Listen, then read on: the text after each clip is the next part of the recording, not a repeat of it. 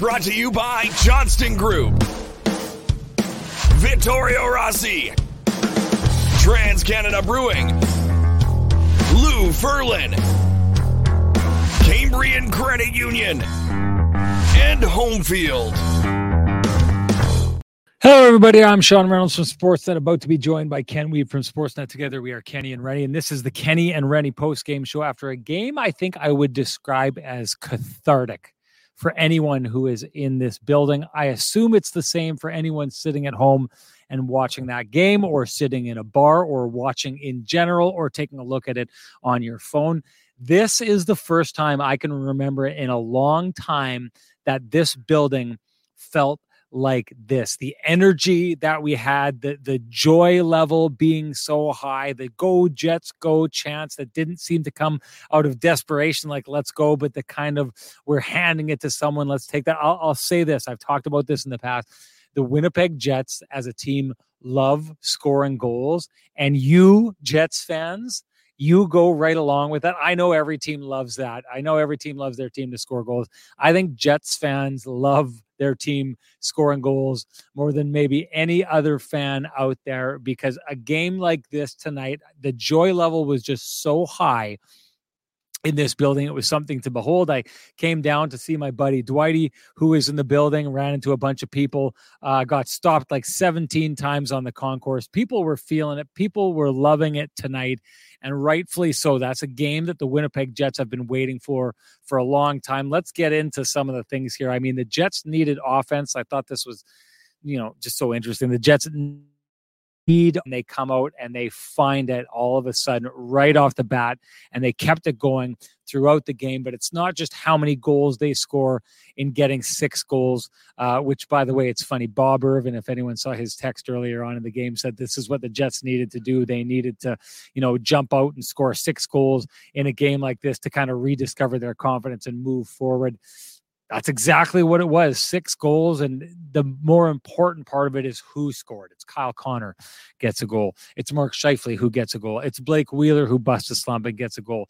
Ehlers gets a goal. Dylan DeMelo. So they get offense from the point, which is important. Uh, and then you get Nino Niederreiter scoring a goal. We get goals from the first line, second line, third line on a night like tonight if you want the Jets to be a team that is competitive in the playoffs, you need to be able to get scoring up and down the lineup. Now, we've seen from the third line over the past little while, they've been one of the more reliable lines. Adding Nino Niederreiter to that line doesn't change anything. He's a guy who can probably play on every single line. So you got to like what you found there. The second line of Namestnikov, Ehlers, and Wheeler. I thought that was the best uh, that Blake Wheeler had looked for a really long time. Nick Ehlers looked like he was entirely up to speed. We will talk about that and the idea that that's a line that probably shouldn't have been broken up in the first place. Hey, we had that conversation on Kenny and Rennie back when I was down in Florida that that line shouldn't have been split up. We'll have some interesting comments for the coach or from the coach for you to ruminate on and dwell on uh, when it comes to that. And maybe the most important thing, Mark Scheifele getting moved to the wing gets a goal. Kyle Connor gets a goal. That line worked on this night. Uh, that's kind of what you're looking for. Three scoring lines. Uh, it's what I had been calling for. It is what I had thought that they should be uh, having their lines configured to to create. They got that creation here tonight. Uh, this is basically almost anything that you could have ticked off the box that you wanted to see from the Winnipeg Jets on this night. You saw. So this is what I've been talking about for a long time in the search for the playoffs, in the hunt for the playoffs. And we'll get into that as this hour goes on uh, because the Calgary Flames right now, I believe, remain down Oh, it's four to three now. They've each added goals. Calgary is uh, they're in the second intermission. Calgary is going to be going in starting with a power play. So the goals are starting to come fast and furious, but Calgary hasn't been able to catch up as of yet. So we'll talk about playoff implications as things go on. But if you're the Jets and you are trying to build towards something, that being the playoffs, you got to get some guys going. They got that going there tonight. Before, before I bring in the guy, uh, my main man Kenny, who's back in town after a California slide, uh, where I don't know, he, ladies and gentlemen, he just may have an ear piercing when he comes in. I'm not sure if I saw it. Uh, may have been sparkling. I don't know. Uh, he's living that free and easy California lifestyle. I'm going to take things and make them not so free and easy before everyone starts. And there was a number of people who were sending me messages and saying the Jets are back. Here we go. I knew they'd wake up and here everything's fine in Jets World. Plan the parade uh, before you go to the party store and uh, order, you know, 12 dozen balloons uh, and uh, streamers and confetti and all this kind of stuff. Let's be clear here. This is a Detroit Red Wings team that has lost 13 of their last 18 games. I think it's 14 of their last 19 if you include this here tonight. Uh, this is a team that played last night and then traveled. Uh, if you were looking for a team that looked tired to me, what I saw, that's exactly what I saw. A team that was constantly getting beat to the net, a team that couldn't really defend in its zone, that was getting easily ground. And before we get too far with anything here, Let's keep in mind this is an out of the playoffs, four spots out of last place in the East team that is out of the playoffs that played on the night before. That was starting their backup goaltender, their third string goaltender. Having a goaltender in net that did them no favors tonight, who is 31 years old and has played a total of 21 NHL games, should tell you everything you need to know about the caliber of goaltending that the Red Wings had here tonight. I'm not saying that the Jets didn't take a step forward tonight. I'm saying this is a good step forward against an opponent that was set up to not do well against the Jets here tonight. What I need to see before I share any level of enthusiasm about where the Jets game is based on where it has been and where it could be heading on tonight. I need to I need to see what this team looks like against the New, Jer- New Jersey Devils and a real challenge because tonight's game to me from what I saw a lot of unforced errors, a lot of pucks not on the stick, a lot of bad decisions by the Detroit Red Wings. Some of it was forced by the Jets let's be honest with ourselves. That team did not look like a world beater that the Jets were playing tonight. That's my take on it. Let's get the take of the guy with the best music in the business. Time to bring him in. Here comes Kenny.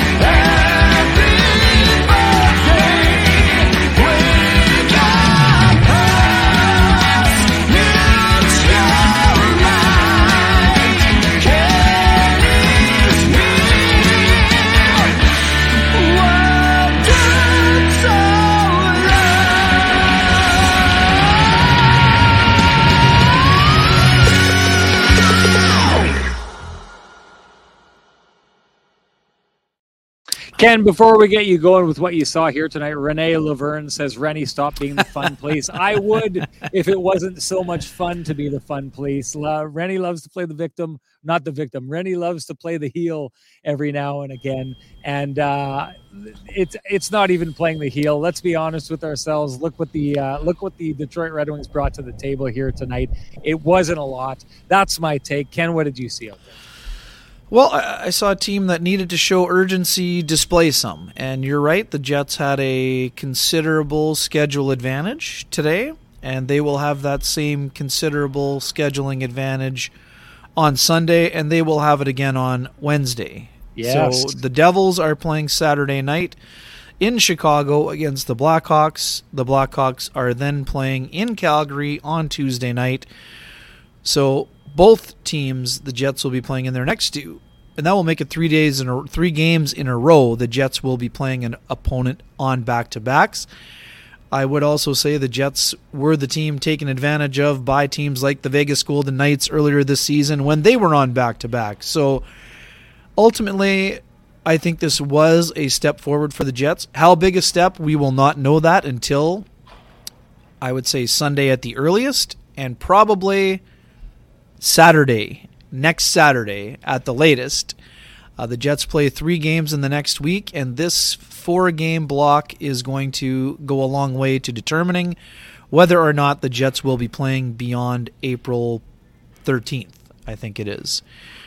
Tonight, they did one of the most important things that they did, Sean. was find the back of the net with regularity. They have not done that at all. They had nine goals in their previous seven games and were shut out on three separate occasions. Yes, Mr. Hellberg had a rough evening. There's no doubt about that. He did not look his best. But the Jets have. Well, that, that, may have been his best. That may. Have Yeah, I know. He no, Sean. I mean, he has had some good games this year with both Ottawa and Seattle when both of those teams were struggling to get goaltending. Not not good enough to keep him in Ottawa or Seattle. No, that that's fair, but he had a couple good. I, and I wouldn't hang this on Hellberg either. The Jets were they definitely skated the wings into the ground, which oh yeah, let's not oh, yeah. let's not forget, Sean, when the Jets were still playing well and just maybe at the beginning of their precipitous decline, this team scored seven against the Jets. So like like let that sink in for a minute or two. I agree with you. Yes, so they've fallen on hard times, and they're a team that's at least a year away. But this team, this team I mean, put seven up on the Jets, Sean. Right, but this isn't that six on Hellebuyck. This is like I said, fourteen of nineteen losses. This isn't this is like let's let's just be honest with ourselves. This isn't a good team right now. Oh, the I didn't Detroit say they Red were a good team. The Detroit Red Wings had a push at a point, and that's when the Jets ran into them. This is a team that's lost belief. Yes, last night they knocked off the Carolina Hurricanes. That can happen, but like I said, it is only one of a short number of wins that they've had in a quarter of a season, and they spent everything they had in that, or it sure looked like it tonight. Um, I, I, I, I, don't. I, th- I think you're entirely right. The Jets did what they could against the opponent that they had, and they torqued it and they opened it wide, and that's a good thing. I'm not trying to take away from that, but this is. I, I mean, I had a lot of people. Pat Rathwell was one of the people who jumped in and was sending me this kind of like really overly optimistic. Eric Hjorleifson was another guy I was getting messages from let's just pump the brakes for a second and see what they do on Sunday. And again, like you said, they get a team on a back to back, just like they get Calgary on the back to back. If they can jump on teams like this, this is a good thing. If they play that model, it's a good way to do it. But no one should for a second be thinking that the Jets took a overly extremely capable team and destroyed them tonight. They took baby a weak step. team that's out of the playoff. Exactly, baby step. There baby step for a team that absolutely needed one because coming off that road trip where they dropped two of three, um, let's be honest, the, we weren't sure how many baby steps there were going to be for the Winnipeg Jets during the last seven games, and ultimately they came up with one of their better efforts. And Sean, we've talked about this now four months. This was the closest thing the Jets have had to a template game since they beat up on a Pittsburgh Penguins team that was A, playing its third string goalie, and B, was missing their entire right side. So, did they take advantage of an opponent? Yes, but they absolutely needed to take advantage of that opponent based on how they were playing. And I don't know about you, but I, didn't feel the way that Rick Bowness did. I don't think that the Jets. Uh, dominated the San Jose Sharks. We talked about this on Tuesday. No, I don't. I think there I was a lot of massaging and and uh, and repairing of confidence uh, rather than how they than the truth serum that we've been seeing with a lot of regularity of late here as well. Uh, the Jets, as you mentioned, Sean, not only did they explode for six, they had pretty widespread distribution of wealth when it came to generating that offense. And on a day where Rick Bowness somewhat confusingly started the day off by saying if Mark Scheifele is not comfortable, he should tug on my pant leg and I will move him yeah. somewhere else. I didn't like that weird. at all, Sean. I didn't that like that weird. at all. And I did. I, a, I did like the way that Scheifele responded on the ice. And here's here's the other part. Scheifele spent plenty of uh, spent plenty of time at center in this game, so it it's not positionless hockey, but these guys know they need to read off each other. When you are a team, when you're a player like Scheifele and Dubois. You can play either center or wing. Yes, Mark admitted it was a little bit challenging because he's played center all his life. Sure. But you know what your responsibilities are. You can be a dangerous player. And in this game, Mark was a dangerous player at a time when a lot of people were questioning A, his commitment, B, whether he was listening to his head coach he delivered. So we talked about the importance of him speaking after the Tuesday game, after a time where he went more than two weeks without talking after being benched. And now he backed up those words with actions. So that's important for the Winnipeg Jets because they won't get to where they want to be without Mark having an impact on the outcome. Today, Mark had an impact on the outcome. So did Kyle Connor. So did Pierre Luc Dubois. Sean, I thought that that line was excellent for the most part. I thought they set the tone for the Winnipeg Jets on this night. Don't you agree? I, I thought the way they came out the first couple of shifts, that line was skating incredibly well, generating ozone time and quality looks.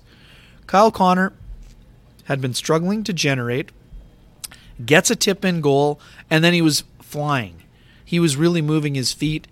Uh, I thought that Dubois was back to being the Dubois we're used to seeing, Sean, drawing penalties, getting involved in the game. And I know you noticed this.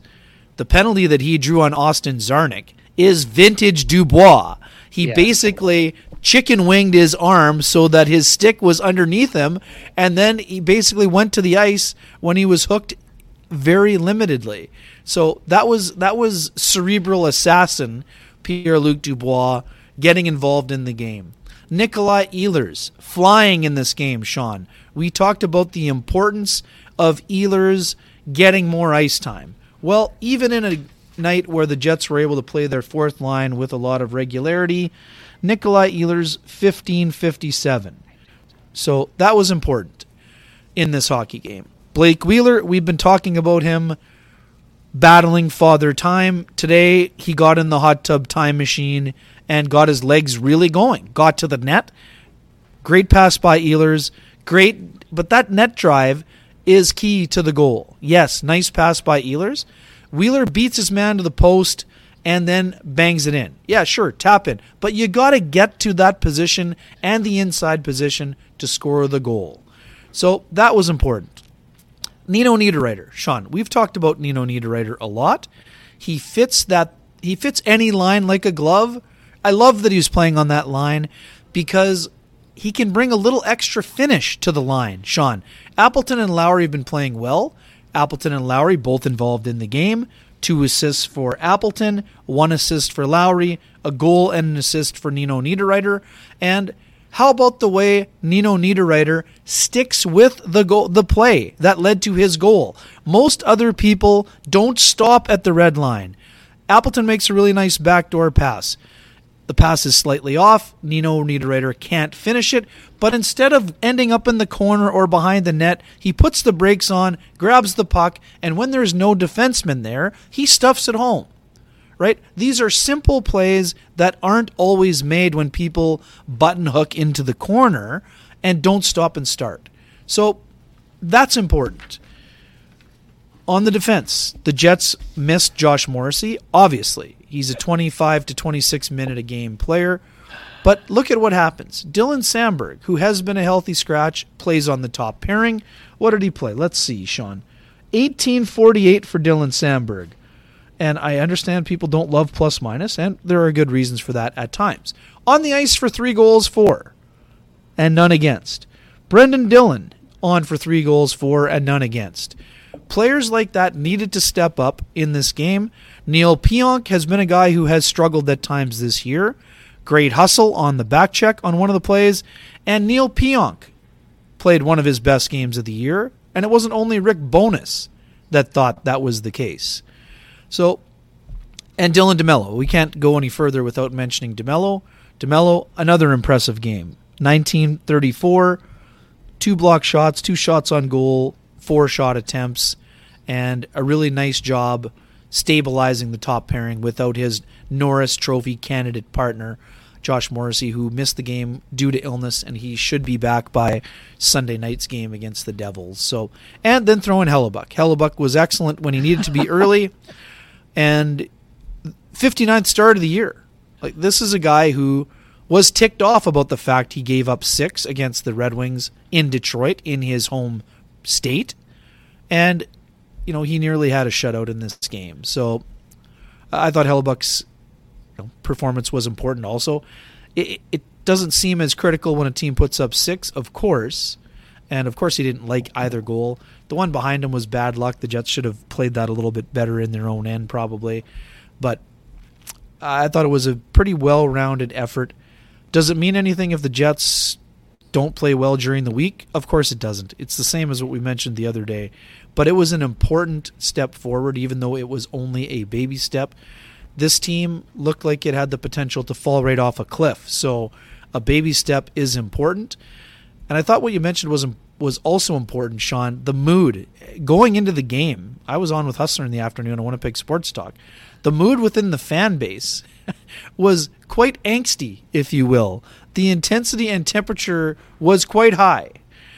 Today, the temperature is a little bit lower because the Jets were able to perform at a level they haven't performed at for quite some time, and they were able to get a result. So Ladies and gentlemen, if you ever wondered why Foodie Goody went out of business in Winnipeg, it's because Ken Wiebe got a hold of it. That was, I mean, there's nothing left to talk about. That's it for K and R tonight. All right, we'll see you on see Sunday. You later.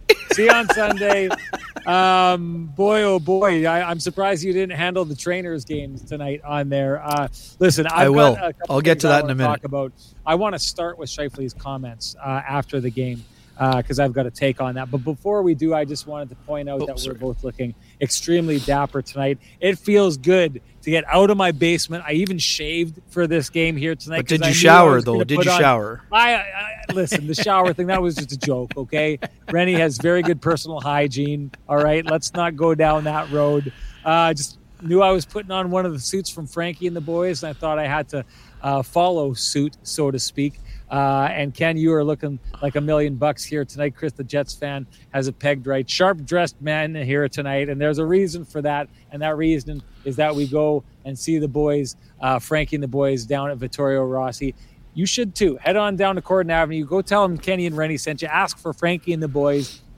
If you have any suit needs, got weddings coming up, or you just want to get out and look dapper, uh, Vittorio Rossi is the place to go. Uh, tell him Kenny and Rennie sent you, everyone. Uh, let's get to the lamplighter before I get to my comments because uh, you pushed it. You pushed it as far as you about possibly that, could, yes. and we got to get going here. So, what's your lamplighter on tonight here, Ken?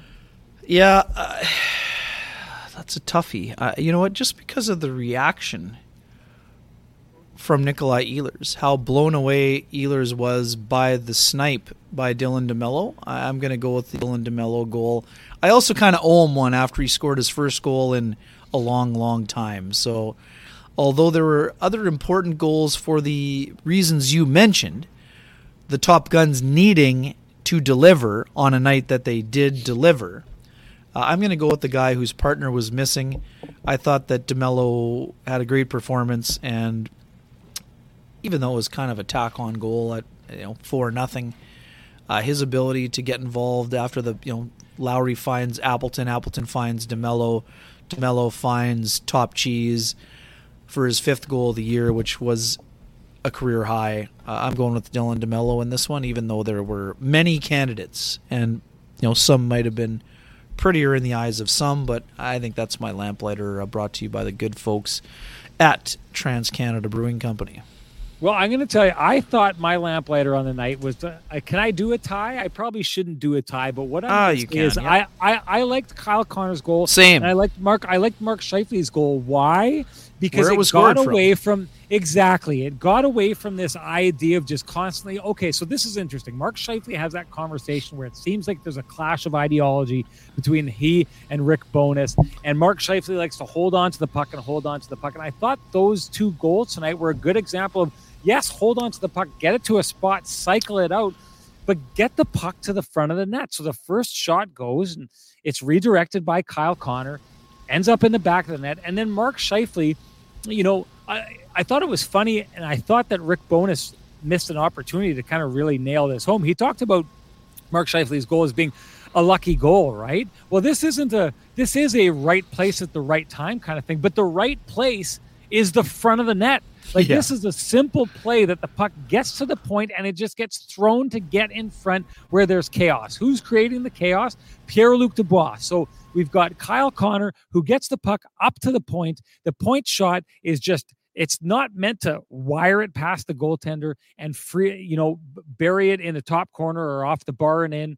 Uh, it, it, it's it's a shot that's just trying to get the puck into a proper spot. I don't know, Ken. Have I been frozen was me, sorry. Time? No, Sorry. that was me. You're fine. no, Um, you're fine. Uh, this is just meant to get the puck to the front of the net. And because there's chaos being created by Pierre Luc Dubois, who's fighting with his guy, the goaltender commits to Pierre Luc Dubois, who yep. looks to be the danger. Once the puck gets past him, and it wasn't intentional, Pierre Luc Dubois was trying to play that puck. It hopped over his stick, but it gets to Mark Scheifele, and now he's got a shot. It's in the back of the net. This, these are the kind of goals that you score by getting the puck to the net and creating chaos. It doesn't need to be pretty. It doesn't need to be great. If Mark Scheifele can take away from this situation the idea that getting to the front of the net is a good thing and getting, you know, pucks to the front of the net, not perfect scoring chances, not seam passes from one side of the ice to the other where you get a slap shot and it's in the back of the net, but just simply working the puck up to the top, getting it down into chaos and capitalizing on that chaos. If the if the Jets can learn that lesson, it's going to serve them very well down the stretch here and it's going to put them in a very good position to make the playoffs because they have the advantage right now in points this is what the Jets need to learn. I'm surprised there wasn't more of a hammering home of that from Rick Bowness. He kind of seemed to say that it was a one off, and it's like, oh, well, he got lucky, right place at the right time. That's just it, though. He's in the right place, and the right time is whenever you can throw the puck to the front of the net and create chaos. That's why that's my lamplighter on this night. I'd love to hear your lamplighter as well. On a night where there's six, there's going to be a lot of discrepancy, as it should be. There's Debate. already been a lot. A lot of people have thrown it in there. But if you haven't Send us your lamplighter. Tell us what your goal of the game is. If you do, you're automatically entered to win a frosty, delicious eight pack of lamplighter amber ale from our friends at Transcanada Brewing Company. If you can't wait for Kenny and Rennie to gift you your eight pack, head on down to Transcanada Brewing Company. You can join them in their tap room at 11290 Kenaston, where we will have the end of the season Kenny and Rennie event, which I can tell you will be the biggest Kenny and Rennie event of the season so far. I know a lot of you have been to our live events. This is going to be bigger than that. It is going to be in the entire restaurant down low, space for 250 people. And Ken, I'm proud to say that after announcing it, we don't even have a date yet. When we have that date, we will get it to you as soon as possible. We won't have that date until the Jet season is over, whether it be in two weeks or whether it be um, at the end of a playoff run, one round, two round, whatever. It will be shortly, probably two weeks out from there. But I announced the end of season party at the end or during our last show, Ken. Mm-hmm. In doing so, I threw out the offer that if people want to reserve spots, they don't have to put any money up front, but if they want to reserve spots, they can do so. And I'm telling you, after that one show, capacity of the room is approaching 50% filled Amazing. after one show. So, if you want to get on that list, you know what to do. Direct message Rennie at SN Sean Reynolds, uh, or you can direct message Ken if you want to as well. If you know another way to reach out to us, please do so. Get on that list, and I will set it aside. Uh, if the eventual date doesn't work out for you, no harm, no foul. We'll move along. But if you want to reserve your spot in the room, now's the time to do it. People hop on and do that because we want this to be a massive event. Like we said, we are going to have a whole bunch of people across Winnipeg sports media there from the Sun, from the Free Press, from TSN, from Sportsnet, from CJOB. We've talked to everybody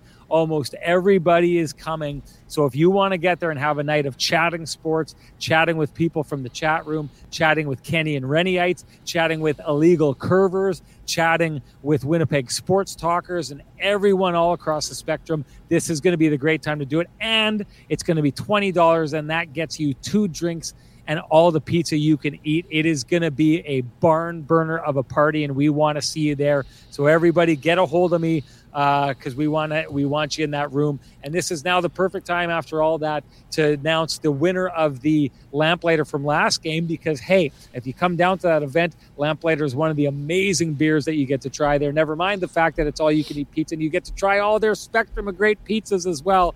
But Dryland Fisherman is the winner of the Lamplighter from the last game. So you don't know what to do, Dryland Fisherman. You are on the clock. Direct message me at SN Sean Reynolds. Send me your full name and send me an email where I can send you your voucher for your frosty delicious eight pack of lamplighter amber ale get that done you will not regret it ken let's move on to the gotcha covered play of the game i think this one was a little obvious someone even threw it out on twitter and i responded to them johnston group got you covered play of the game ken yeah, you know what? I, I loved the Pionk back check, Sean, but I actually okay. preferred the Kyle Connor stick lift on Matt Luff just because Wow.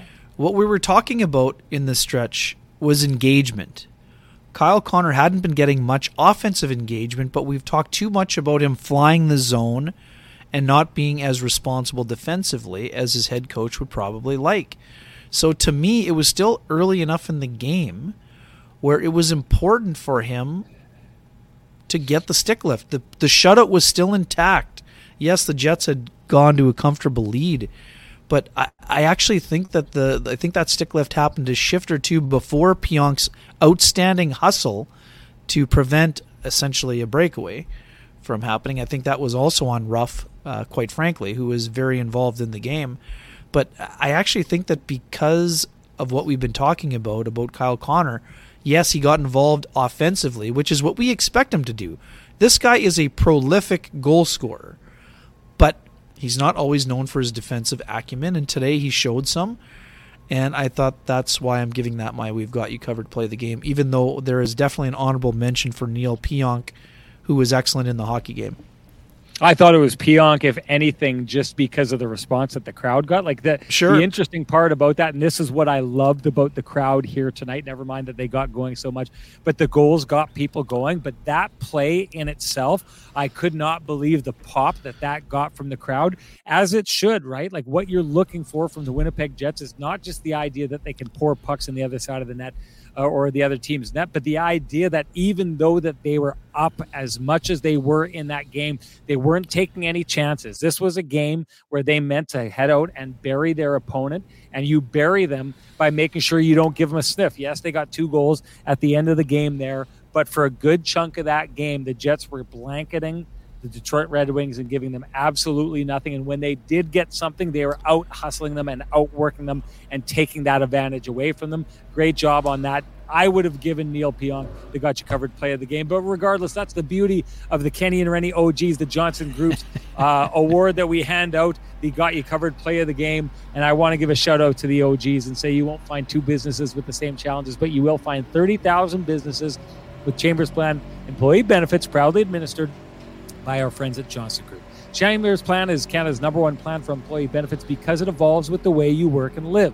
The plan is run as a not for profit designed specifically to support small businesses, and its unique pooling strategy keeps rates stable so you won't have any surprises at your next renewal. Chambers Plan now comes with professional consulting on key financial, legal, and HR issues, and Teladoc telemedicine services are, are included with every health option. See how Chambers Plan can benefit your business by visiting chamberplan.ca. Okay, after that and after Kenny's epic trip to the buffet, I wanted to get back to one of the comments that you made, and we're talking about Scheifele talking after the game. Um, you had asked him quite a bit about the idea of playing on the wings, whether that made the game simpler for him, whether, you know, I took away from Scheifele's comment that he really didn't want to say anything nice about playing on the wing, right? And I, you know, th- hey, this isn't the say something nice about Ville Heinola segment of the show. Mark Scheifele doesn't need to do that, but what I thought from Mark Scheifele was on a night where he could have taken a look and said, whatever it took to get my line going, whatever works that gets the Namestnikov, Wheeler, and Ehlers line going, whatever works that the third line got going and contributed the way that they did on this night. I thought it was an opportunity for Mark Scheifele to say, listen, if the catalyst for us responding the way we did from the first, second, and third line tonight was me moving to the wing, sign me up and I will stay there as long as it keeps working. That is not what we heard from Mark Scheifele tonight. What we heard, what I heard from Mark Scheifele was a player who was reserving the right to plug his nose and hold up his head against the idea of staying in that spot. And I'll go back to what you were talking about, Rick Bowness. I hated his comment about Mark Scheifele. Well, we're moving him there, and we did it there with it in consultation with him. And he reserves the right to move back. And if he doesn't like it, we're going to move him back. I don't like any of that. I don't like a coach kowtowing to a player and saying, if this doesn't work for you, Mark, we're going to tear the team's lines apart to make it work for you again. And I don't like the idea that Mark Scheifele didn't say unequivocally tonight, whatever works for this team and has us responding like that is exactly what we should see. I didn't hear that from him tonight, Ken. I'm wondering specifically in his comments what you heard. Yeah, I heard a little bit of that stubbornness that Adam Lowry referenced the day earlier. You were in the room, I was not, but uh, I would say that Mark. That was my question. Yeah. Yeah, right. I mean, so, um, yeah, I, I, could Mark have handled that a little bit better? There was a little bit. This is what I heard. I, I heard some defiance, and yes. that's what we've that's Yes. what we've come to hear from Mark Scheifele and Blake Wheeler. There was defiance in his voice, no doubt. He did Fine, but it by on, saying he's enjoying Why- playing why with Dubois and Connor. There right doesn't. now? There doesn't. It doesn't need to be that. No, there doesn't. There doesn't. And I, quite, quite frankly, I, I, Mark was almost defiant when I asked him about the puck for Brad Shaw. I, I, Yeah. I knew why he picked it up. I gave him an opportunity basically to explain it, and he was very curt with the answer, which was kind of strange in itself, don't you think? Um, but Yeah. I, I would say this. So the only thing I said this before last week. I said it after the last game. It, it doesn't matter. Yes, words matter at times, and Mark is an alternate captain. So yes, there are times when his voice matters. The only thing that matters to the Winnipeg Jets is how he plays during these last six games, seven including tonight. So for me, if his nose is out of joint because he had to move to the wing, like too bad. You're 30 years old and you've been in the league for a long time. If your if your team needs you to move to the wing, it's because you haven't played well enough at center. But even the defiance, Sean, Mark took the opening draw of the hockey game at center on a day where his coach talked about moving him to the wing. That's not his center is a neutral spot. It's not your strong side. So even something as little as that, right? That's Mark being defiant. But if Mark being defiant gets him out of the funk that he was in, whatever. Rick Bowness can live with it. But I, I agree with you totally. I, I hated that line of, I don't know why it was necessary. But we know it was necessary because Rick went out of his way to say it. It wasn't Yeah. even part of the question that I asked in the morning. I was asking more about what the changes up front were based on Kuhlman entering for Saku Maenalanen. I I know I didn't say it by name, but that's where I was kind of going, following up what Rick had just said about the lineup. Uh, the fact that he felt he had to go out of his way, that was almost like a, a- like a, it was almost like I know Rick tells us he doesn't use the media for messages. That was almost a message for Mark, knowing that Mark would be listening and saying, "Hey, uh, we talked about this, Mark and I, and if it's not working, he can just tell me we can change it." I, I don't want Rick Bowness taking that approach in these last six games. He needs to be the one. Does he need Mark on board? Absolutely. But even though the lines of communication must be open, Mark has to be willing to do what's best for the team. And right now, based on the evidence, what's best for the team is for him to play some of his time on the wing. Don't you think? And Doug Well, I- I- sorry, I, I, it was not Pionk's fault. Somebody shot it in a shin pad, and then he- Pionk had to chase him down. That wasn't Pionk's fault at all. The So, player on the boards shot that. So I, I'm not going to take a look at this, and I've I've given I've given a lot of reasons why tonight. Like this to me Sure. was uh, was not a very good team yet. Everyone wants to point to the fact that they beat the Carolina Hurricanes the other night.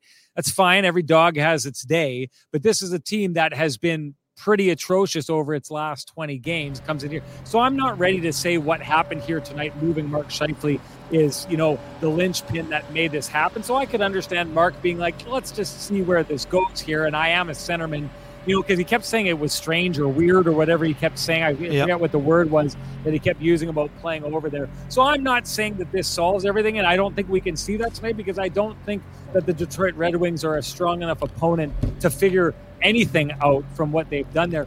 But to me, that doesn't matter. To me, tonight was a okay. Well, are we on to something here? That's the question I have. And Mark Scheifele should be able to take a look at this and think, are we on to something here? If I moved here, are we on to something? And if we are, then why not explore that? And why not be open to saying whatever it takes, that's what we're going to get there? And it's just, to me, it blows me away that we don't get that, that, that that's not the response, that the response isn't, you know what?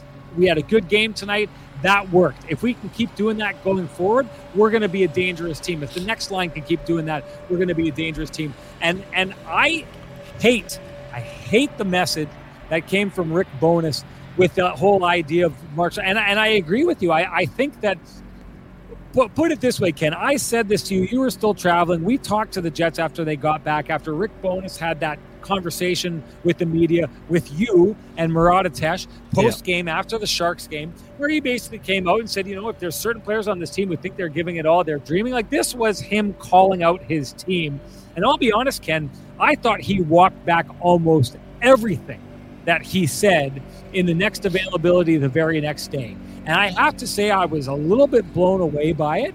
And it looked to me like he'd gotten to a place where he thought, like, I honestly think there was conversations that happened afterwards because for, from Rick Bowness to go from saying, if there's guys on this team who think they're giving uh, us their all and think that they're doing that, they're dreaming. We know that he was talking about the Blake Wheelers, the Mark Scheifele's, the so on and so forth, right? Now, if he had that, there had to have been a conversation that happened in behind the scenes here for him to come out the next time and kind of backpedal on everything he said to blame the eye roll on the direction that the question was going and not the subject matter, the subject matter being Mark Scheifele. He walked back everything that said there in a, a press conference where he basically called out a certain number of players. And now he's catering to those players. So behind the scenes, a conversation happened. I am absolutely 100% firm on that. Or Rick Bowness took a look at the way that his team was responding and thought to himself, you know what? They're not responding to me calling them out. So I need to get on their side. I need to be good buddies. This is this is how it goes. So I'm going to talk to Mark Scheifele. I'm going to say this is what we're going to do. But if the, you're not okay with that, we're going to move you back. And you know what? Maybe on this night it worked, Ken maybe they'll carry it forward and they'll play the same thing against the New Jersey Devils, and maybe they'll destroy the New Jersey Devils, and maybe it'll work. And maybe as a coach, this is what he needed to do. But this, and I'm going to move into our next point. This is why I don't like this, Ken. It's time to get into the conversation about Nick Ehlers, Vlad, Vladdy Namestnikov, and Blake Wheeler. This was a line that we've already seen before. Yeah. And they worked, and they were a great line. And you and I and the chat room joined in and had a conversation about this when I was down in Florida after yep. the Hurricanes game, where I said it would be a crime to break that lineup because they were one of the few things that was really, really going for that team. They had built in chemistry. Did you see Nick Ehlers tonight when I asked him about playing with that line of Vladimir Namestnikov? You wanted to see like Nick was a, a bit of a guy who who had a little bit of an edge to him as well. But when you asked that, or sorry, when I asked that question, he lit up. He yeah. loves playing with Vladimir Namestnikov. He thinks Blake Wheeler loves playing with Vladimir Namestnikov. And why not? This was a team that already, uh, sorry, a line that already had chemistry and was rocking it earlier on. Well, I asked Rick Bowness afterwards. I asked him if that line keeps doing what they do, they're doing. How hard is it going to be to break them up? And his response was, "Well, they keep playing like that.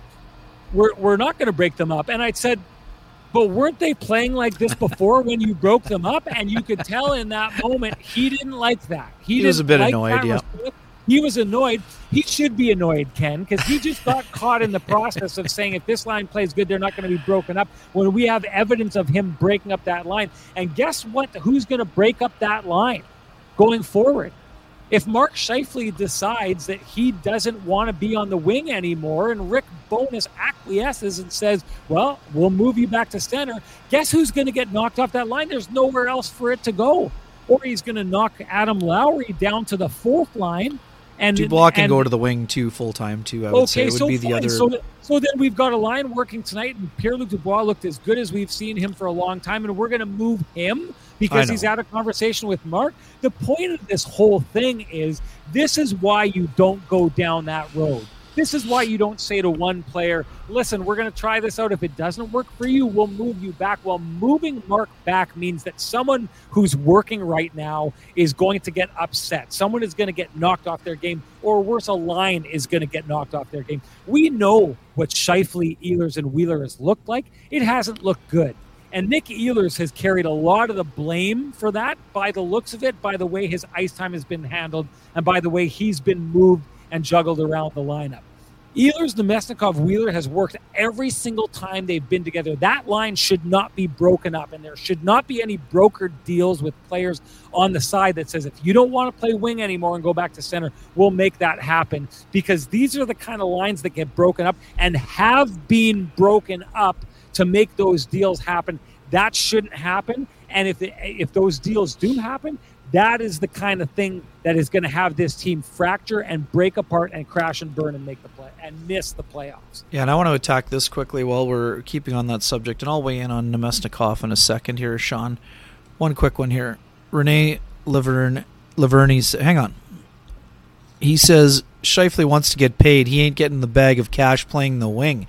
I would disagree completely. Anyone who's signing Mark Scheifele is not signing him to be a right winger. This actually helps his cause because it shows that he is willing to do what it takes to win and get into the playoffs. So to me, it would only bolster his case to make money a year from now when he becomes an unrestricted free agent. As far as Namestnikov goes, uh, I was with you. I mean, Ehlers and Namestnikov have obvious chemistry. Ehlers was flying right out of the gate today. Those two guys obviously enjoy playing together. I think Wheeler was very good today. There have been times where he hasn't been as good, but he was great today. And if he keeps that up, he can stay on the wing with that line. My point to you at the time, and is the same today, in that situation, the, the trio doesn't necessarily have to stay together. You can put insert forward here, whether that's Niederreiter or whoever, Connor or whoever they want to put in that line. But Ehlers and Namestnikov should be playing together. I'm not going to say permanently, but they should be given a good stretch of leash here. And Sean, you're right. The best hockey Blake Wheeler has played in this 20 game block was on the wing with that line. And the Jets need Wheeler going. We've talked about this. The Jets don't need Wheeler playing 20 minutes, but around 15 is a good number, and he can play well with those with that line. So I'm with you in this case. I'm not saying that line needs to be permanently together, but until they show you they they don't belong together, leave them together. It's that simple, as Rick Bowness likes to say. It's as simple as that. So whether that's the case or not, who knows? And Niederreiter may need to be bumped back into the top six at some point, whether that's with Scheifele or Dubois or whatever combination. Maybe it's with Namestnikov. But this goes back to the same thing we were talking about in Florida, Sean. Namestnikov should be signed to an extension by the Winnipeg Jets. It oh, doesn't oh, yeah. mean he has to be on the second line, but based on the fact that the Jets' top two centermen could be moving out the door, Namestnikov at least provides a bit of insurance, and he's a guy. Ehlers will be left here. Connors will be left here. For Ehlers, why not keep a guy around who he already plays well with? And then with Scheifele, depending on how the trade works out, who knows? I mean, now there's talk about Yevgeny Kuznetsov not, you know, possibly wanting out in Washington. Now, this is a bigger picture discussion, Sean, but is that is that two teams looking at each other and saying, "Hey, you know, will you trade the center that wants to get out, and we'll trade you the center that wants to get out?" We've seen that recently when it came to Dubois and Laine. I wonder if that down the road may be something that uh, the Jets and Capitals consider. And the other piece of that pie, Sean, when did Mark Scheifele have his best playoff performance? It was against the Nashville Predators when Peter Laviolette was the head coach of the Nashville Predators. So, could Peter see a renaissance of sorts for Mark, maybe a two way game? And for Mark, would he be open to a longer term extension given the potential to play alongside a certain player called Alex Ovechkin who's chasing a, a particular record. Now, I don't know. And like I said, I, I don't want to, I'm not saying that's imminent or anything of that nature. It's something that piqued my interest on the flight from San Francisco to Calgary, and it's something we may investigate down the road further. Um, and we'll see where it goes. But the lines as constructed today worked pretty well. Morgan Barron, I thought, had another nice game. Kevin Stenlund, not not his best effort. Karson Kuhlman, did he give the Jets an injection of energy?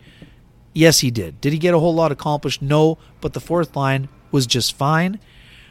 We'll see where it goes. Do I think they have to keep that lineup because it's a winning lineup?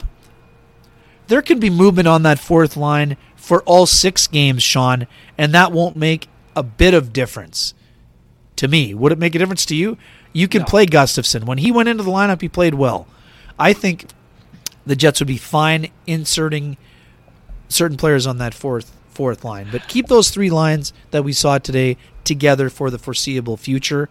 And as folks are pointing out in the chat room, uh, two of the players that have not been really rolling for the Flames in on the goal, Jonathan Huberdeau and Mackenzie Weegar gets an assist. Huberdeau gets it tied with just over three minutes to go. Yes. Wow. That's you know the interesting part about that is is uh, I mean points are going to matter again. We know that the Winnipeg Jets have uh, uh, the the tiebreaker, so that's an important part there. But I mean, even if the Flames get with a point, it's it's two wins gets them up and over the Jets. And Right. uh, boy, oh boy, that that's a Wednesday night game. It's Wednesday Oh, night man. hockey, Can't wait. Pride night as well. Uh, Indeed. Jets Jets and Calgary Flames. That's going to be a Sportsnet game as we do Sportsnet uh, games on Wednesday night hockey, then Saturday hockey night Canada, and then the following Monday, and then followed up by two murderers row of games against the Minnesota Wild and the uh, Colorado Avalanche. You had something you want to say? I don't want to, you know, interrupt the promo when I know we're live here and it won't work as well for the podcast. But Sean Burrows just shot the puck over the glass in the D zone. The Flames now, after tying it, will go to the power play with 2:46 remaining in the contest. Oh my goodness! Oh my goodness! hey Ken, uh, we should give uh, Yep. Sweet Lou a shout out. That sounds good, folks. For you folks who have realty needs to be met, you can contact our main man Lou Furlan at Royal LePage Dynamic Realty. Whether you're buying, selling, curious about what that house on the corner is going for, or maybe considering a move to another part of the city, you can contact Lou at 204 791 9971 or at the office 204 989 5000. His email is lou at loufurlan.ca. That's L O U at L O U F U R L A N.ca. And his website with all of his listings www.loufurlan.ca. Lou Furlan, excellent realtor, excellent human being, and excellent supporter of the community, including this podcast, for which we are eternally grateful. Love Sweet Lou. I'm just waiting for that moment at the Kenny and Rennie final party of the year when everyone clears the aisle and Lou does like Tristan 10 might need uh, Tristan might need to make a over song. Tristan, we might have to Oh, we might have to sweet talk Tristan for a song we about Sweet Lou here. Tristan has done so much for us. I don't know that we can ask for more. You're right. You're Uh, right. Man, hero. Oh, speaking of Tristan, hey, I know that it's been called for. Oh, Let's yeah, buddy. absolutely get at it. I can't believe it took me this long. I almost forgot about it again, but Pat Rathwell says it. Get that headband on. Time to turn this into a Sean's headband version of the Kenny and Rennie show. Let's absolutely hit it with a little bit of Tristan's music. Here we go.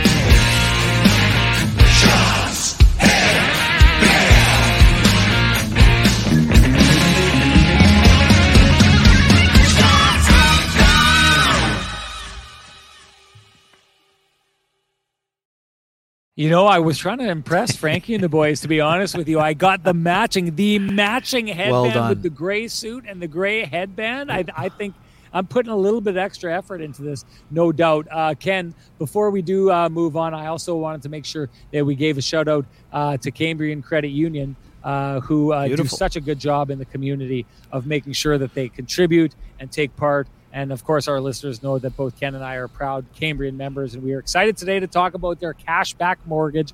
Cambrian Credit Union's cashback mortgage is back. Get pre-approved for a Cambrian mortgage by May 31st and qualify up to $3,500 cash back. That's great. Apply, Amazing. book, and meet online.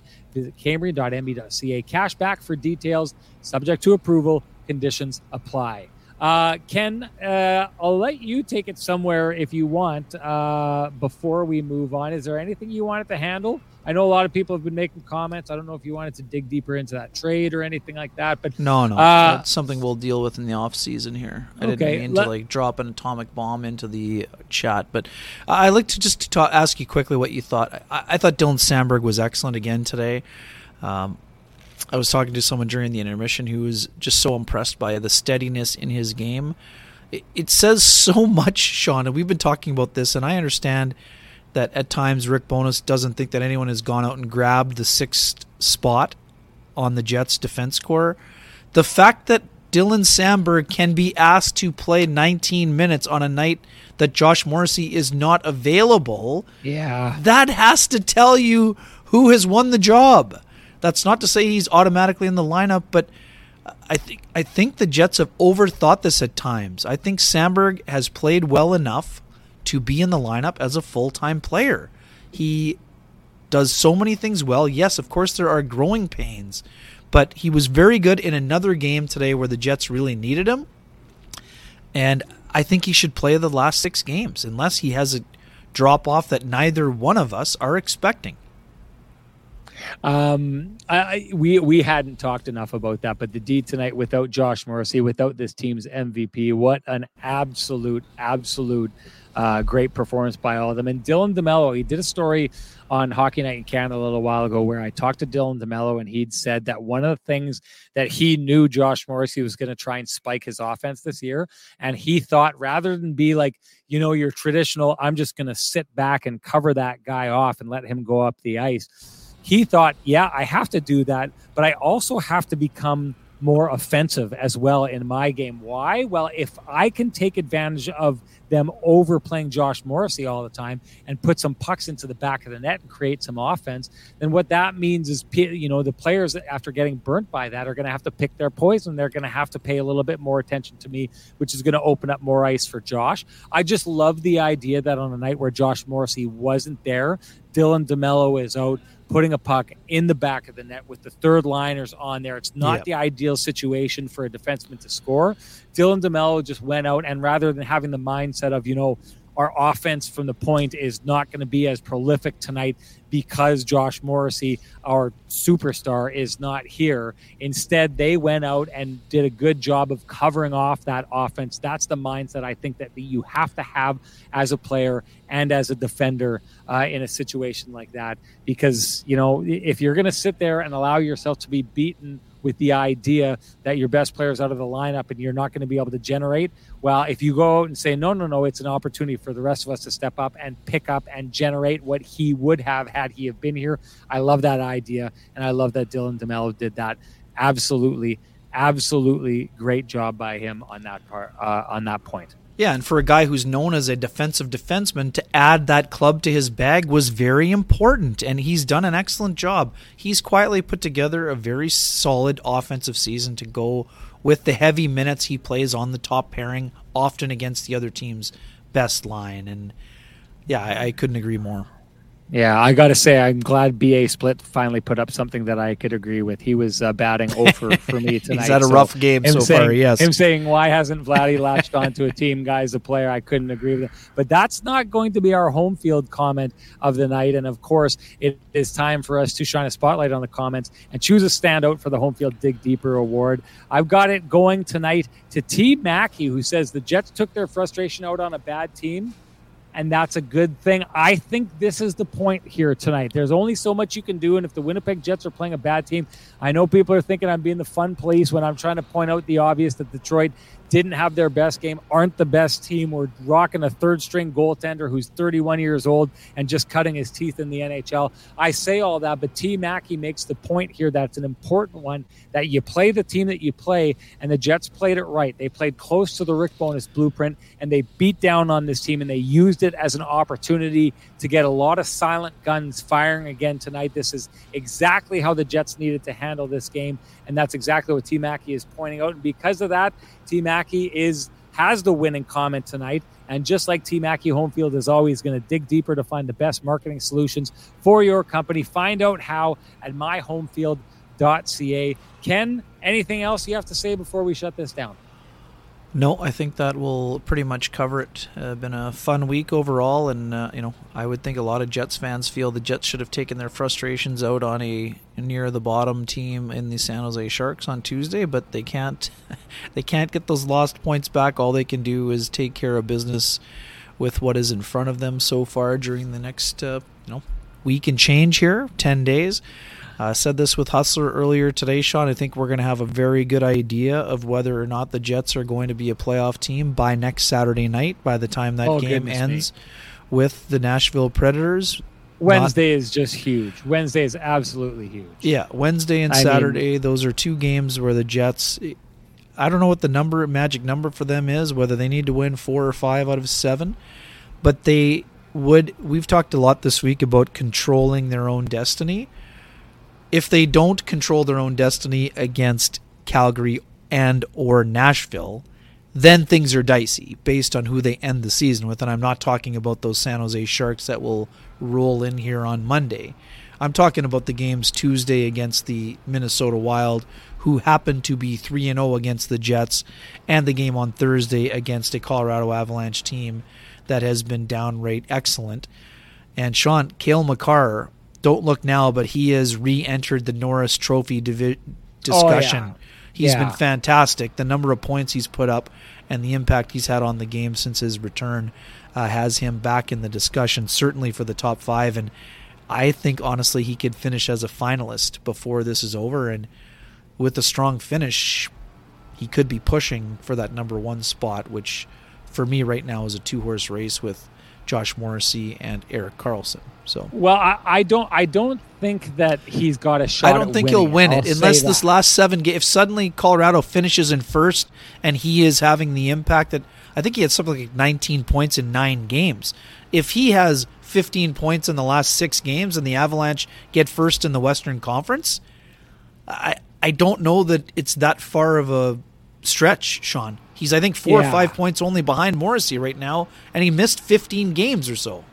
Yeah, no. I mean, Josh Morrissey has 69 points. Cale Makar has 66 points. Cale Right. Makar has played 59 games. Josh Morrissey has played 73. Like, it's not close. Josh Morrissey's got a .95 points uh, per game uh, uh, number, and Cale Makar has 1.12. The only person ahead of him uh, in that number is uh, Erik Karlsson, who's scoring at a 1.21 points per game clip.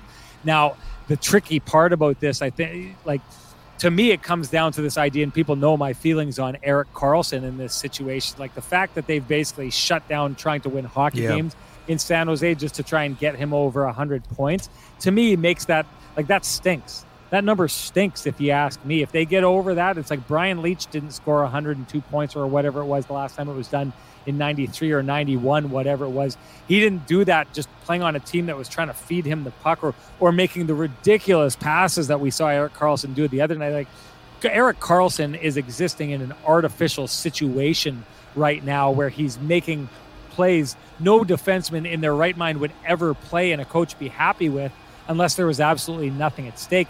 Cale Makar is closing in on his points per game, and yes, he hasn't played as full of a season, but Cale Makar is still a defensively sound defenseman. So that to me, the the the whole idea of the Josh Morrissey versus Erik Karlsson debate, my vote would go to Morrissey because Morrissey is doing what he's doing, is scoring at opportune times of the game, is in you know it has been a big part of allowing a team to at least right now be in the playoffs, and he's great defensively as well. Uh, Erik Karlsson, the fact that he's not trying to play defense and actively kind of submarining their own defense, I think makes that stink, and that should be taken into consideration. Oh, it's definitely But let's to be let's be honest here. Cale Makar, if he loses to Josh Morrissey, you know, as much as I think Josh Morrissey is the MVP, and as much as I say a lot of nice things about Josh Morrissey, if Josh Morrissey wins the uh, the defenseman of the year over Cale Makar, the only reason he's doing it is because he had more games. In. It's it's as simple as that. Uh, because if you t- take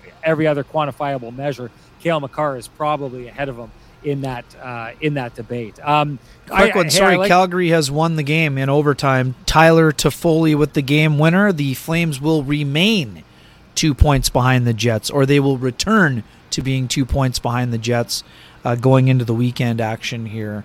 Uh, after that big goal, the Canucks had a chance at one end. Toffoli buries it at the other to continue what has been just a dynamite season for Tyler Toffoli. Uh, massive win for the Flames, keeping Wednesday things is just going to be tight. huge. Wednesday is it. just going to be absolutely huge. Um, hey, I just wanted to say a quick look at my uh, Twitter account, and I noticed there's some people already throwing a request in for tickets. Keep Same for my that. email, You know buddy. what to do. Same thing. Okay, so uh, if you want in, make sure you reserve a spot. That's the that's the sure way to make sure that you're in the room with us, and we want to have as many people there as possible uh, to celebrate with us.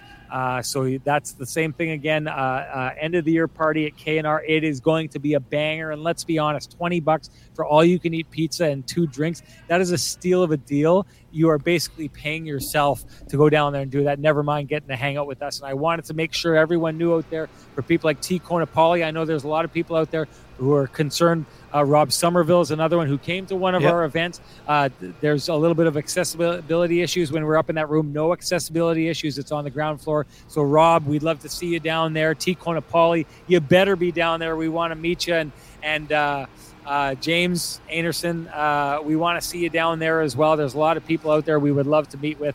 Um, so, given that uh, uh, shout out one final time before we shut down the show here, thank you everybody. Can you rock the chat room? You are all over it as you always are. We cannot wait to do this again on Sunday. Huge, huge game against the New Jersey Devils. One with them coming off back to backs. It's one you'd think the Jets probably have to take advantage of here in this situation.